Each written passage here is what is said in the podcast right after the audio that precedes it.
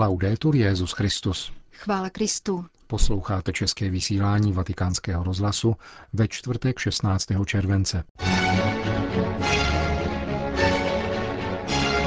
Papež František napsal poselství k dvoustému výročí narození svatého Jana Boska.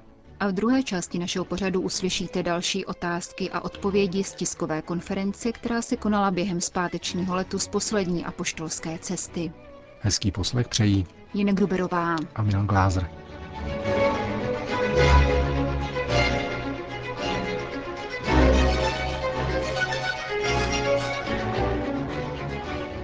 Zprávy vatikánského rozhlasu. Vatikán. Svatý otec zaslal hlavnímu představenému Salesiánu otci Angelovi Fernandézovi Artimemu list u příležitosti dvoustého výročí narození Dona Boska, zakladatele kongregace. Papež v dopise datovaném symbolicky 24. června, tedy na slavnost narození svatého Jana Křtitele, křestního patrona Dona Boska, zdává Bohu díky za světce mladých lidí, poukazuje na zásadní aspekty jeho duchovního a pastoračního dědictví a vyzývá jeho dnešní následovníky, aby je odvážně naplňovali. Don Bosco nás především učí, abychom pouze nepřihlíželi, nýbrž se postavili do první řady a poskytli mládeži celistvou výchovu, píše papež František a zdůrazňuje, že ačkoliv Itálie a Evropa prošly za poslední dvou století mnoha změnami, duše mladého člověka zůstává stále stejná. Také dnes jsou chlapci a dívky otevřeni životu, setkání s Bohem a ostatními lidmi, soudí František. Zároveň však existují skleslí, duchovně strádající a vyloučení mladí lidé, připomíná papež a vyzdvihuje láskyplný přístup Boskovi pedagogiky. Je proto nezbytné, aby vychovatel vyjadřoval svou lásku skrze konkrétní a účinná gesta. Světcovo zanícení pro spásu duší, vyzdvihuje Petrův nástupce, jej nutilo vycházet a podstupovat odvážná rozhodnutí, až dospěl k volbě chudých mladých lidí s úmyslem založit široké hnutí chudých pro chudé. Také dnes vychází salesiánská rodina do nových výchovných a misijních prostorů, poznamenává svatý otec a vyjmenovává některé z nich. Nové prostředky sociální komunikace, interkulturní výchova v národech s náboženským pluralismem, činnost v rozvojových zemích a migračních oblastech. Výzvy, jakým čelil Turín 19. století, tedy zbožňování peněz, nerovnost, plodící násilí, ideologická kolonizace a kulturní otázky městských kontextů, se totiž mezi tím globalizovaly.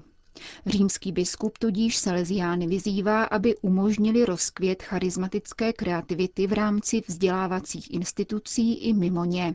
Kéž vám Don Bosko pomáhá, píše František, abyste nesklamali hluboké touhy mladých lidí, jejich potřebu života, otevřenosti, radosti, svobody, budoucnosti, jejich přání spolupracovat při budování spravedlivějšího a bratrštějšího světa, rozvoji všech národů, ochraně přírody a všech životních oblastí. Salesiáni mají mladé lidi doprovázet v jejich úsilí o sjednocení víry, kultury a života, ve chvílích závazného rozhodování a v jejich snaze o výklad složité reality. Svatý otec naznačuje zejména dva úkoly salesiánské pastorace. Prvním je výchova k užívání nových komunikačních prostředků a sociálních sítí ve shodě s křesťanskou antropologií. Druhým pak podpora společenské dobrovolnické práce, bez ohledu na ideologie, které kladou na první místo trh a zisk, nikoli lidskou důstojnost a hodnotu práce – František se vrací k pojmu výchovná krize, který vyslovil Benedikt XVI. a vybízí salesiánskou rodinu k účinnému spojenectví s jinými řeholními a laickými institucemi a k zapojení rodiny. Protože, jak podotýká, bez rodinné pastorace nelze vést účinnou pastoraci mezi mládeží. Dospělí lidé mají mladým lidem trpělivě naslouchat, chápat jejich neklid a požadavky, učit se mluvit pro ně srozumitelným jazykem. Církev do Salesiánu vkládá velká očekávání, uzavírá papež František svůj list. Vezměte tedy na sebe odkaz svého zakladatele, abyste mohli mluvit a jednat s mládeží a pro mládež. Zní závěrečná papežova výzva. Konec zpráv.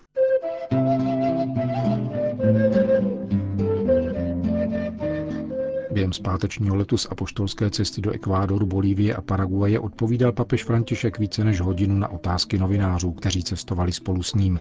Dnes vás seznámíme s druhou částí této tiskovky. Zástupce německé spravodajské katolické agentury KNA schrnul poselství poslední papežské cesty, která se někdy velice přísně obracela k bohatým a mocným a naopak velice silně oslovovala chudé lidi. Podle jeho názoru však chybělo poselství pro střední třídu, tedy lidi, kteří pracují, platí daně, zkrátka žijí normálním životem. Proč je v magisteriu svatého otce tak málo poselství pro střední třídu? A co by asi tato poselství obsahovala? Ptal se německý novinář. Grazie tante. È una bella correzione. eh? Grazie. Mnohokrát děkuji. Hezky jste mě opravil. Máte pravdu, je to můj omyl a musím se nad tím zamyslet. Učiním pár poznámek, ale nikoli proto, abych se ospravedlňoval. Máte pravdu, musím o tom trochu popřemýšlet. Svět se vyhrotil do dvou protikladů. Střední třída je stále menší, zatímco polarizace mezi bohatými a chudými je veliká. Možná mne právě tato skutečnost vedla k tomu, že jsem na střední třídu nebral ohled. Když mluvím o světě, nikoli o několika zemích, kterým se daří dobře, ale o světě všeobecně, je polarizace viditelná a počet chudých lidí je vysoký.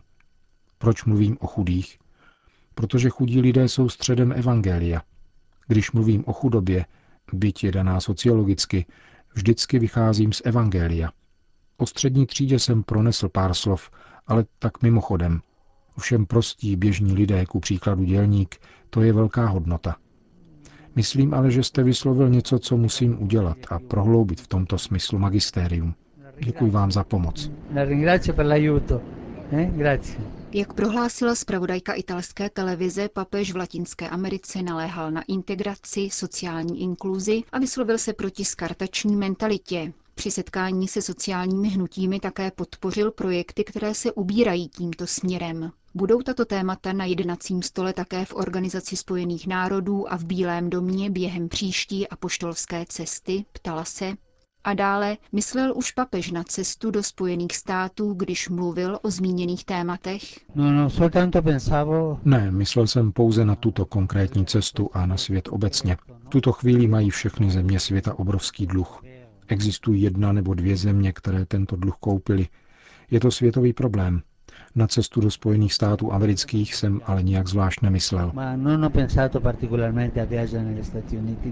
No? Následující otázku kladla právě reportérka ze Spojených států amerických, která pracuje pro největší spravodajský kanál Fox News. Také ona věnovala pozornost příští severoamerické cestě, kterou papež zahájí na Kubě. Neměla by si nyní Kuba polepšit pověst, co se týče dodržování lidských práv? A hrozí Kubě, že něco ztratí, když nyní navázala nový vztah s nejmocnější zemí světa? Tázala se. Lidská práva platí pro všechny, ale podle obecného mínění nejsou dodržována snad jen v jedné, možná ve dvou zemích. Řekl bych však, že se lidská práva nedodržují v mnoha zemích světa. A dále, co ztratí Kuba a co Spojené státy, obě dvě země na něčem vydělají a něco ztratí, protože při vyjednávání už je to tak. Je ale jisté, že obě dvě země získají mír, setkání, přátelství a spolupráci, což je zisk. Neumím si představit, co ztratí. Budou to jistě konkrétní položky, ale dohoda je vždy ztrátová i zisková. Když se ale ještě vrátíme k lidským právům a svobodě vyznání, pomyslete, že jsou na světě země, včetně evropských, kde z různých důvodů nejsou povolena náboženská gesta. Náboženská svoboda není na celém světě respektována a v mnoha zemích se nedodržuje.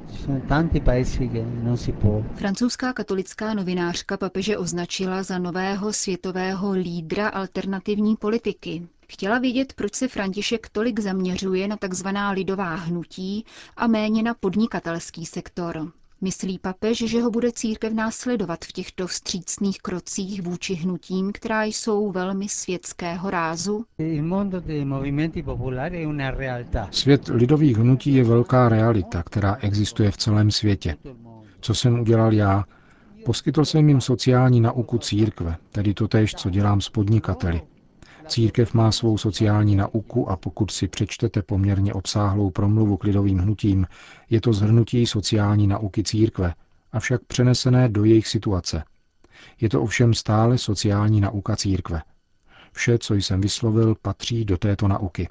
Když mám mluvit k podnikatelskému sektoru, dělám to též, tedy říkám to, co sociální nauka církve vyslovila o podnikatelích. Ku příkladu v encyklice Laudato Si se jedna část věnuje obecnému dobru a také sociálnímu dluhu soukromého vlastnictví. Ubírá se tedy tímto směrem, ale stále je to jen aplikace sociální nauky církve.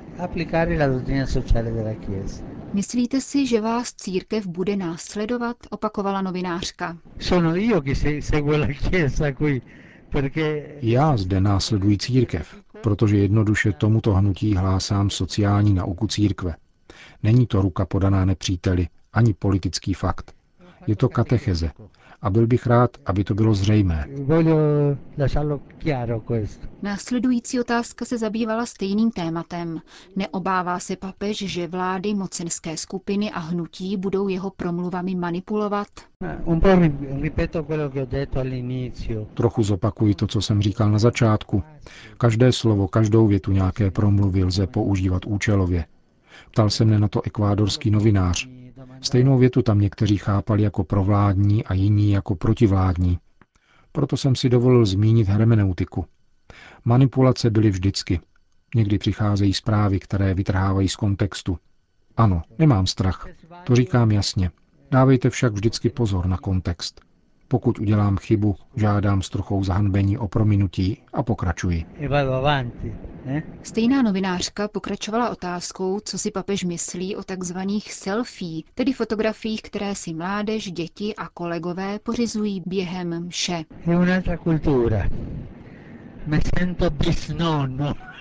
Je to jiná kultura. Cítím se jako pradědeček. Dnes při loučení mne jeden policista asi 40-letý požádal, zda si může udělat selfie. Řekl jsem mu s úsměvem, ty jsi teenager? Ano, je to jiná kultura. Respektuji to.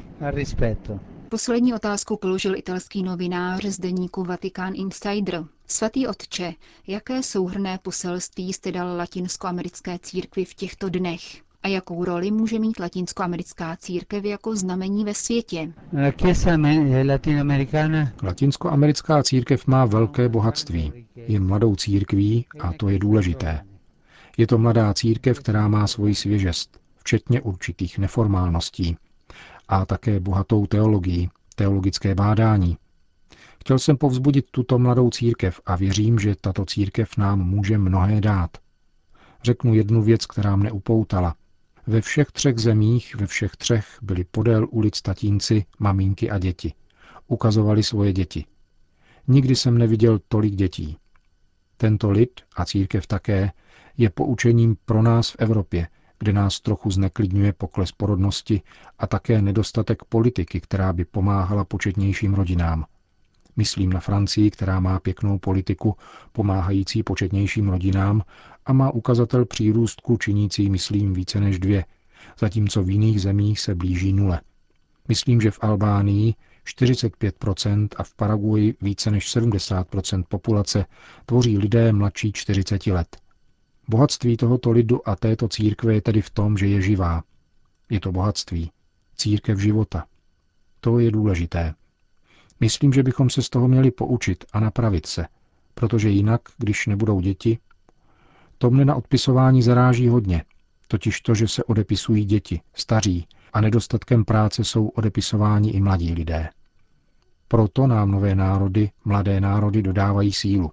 Pokud jde o církev, myslím, že tato mladá církev, která má mnohé problémy, je poselstvím a říká nám, abychom neměli strach z mládí a svěžesti církve. Může být církví také trochu méně disciplinovanou, ale časem se ukázní a dá nám mnoho dobrého. No? Řekl papež František při tiskové konferenci během zpátečního letu z apoštolské cesty do Ekvádoru, Bolívie a Paraguaje.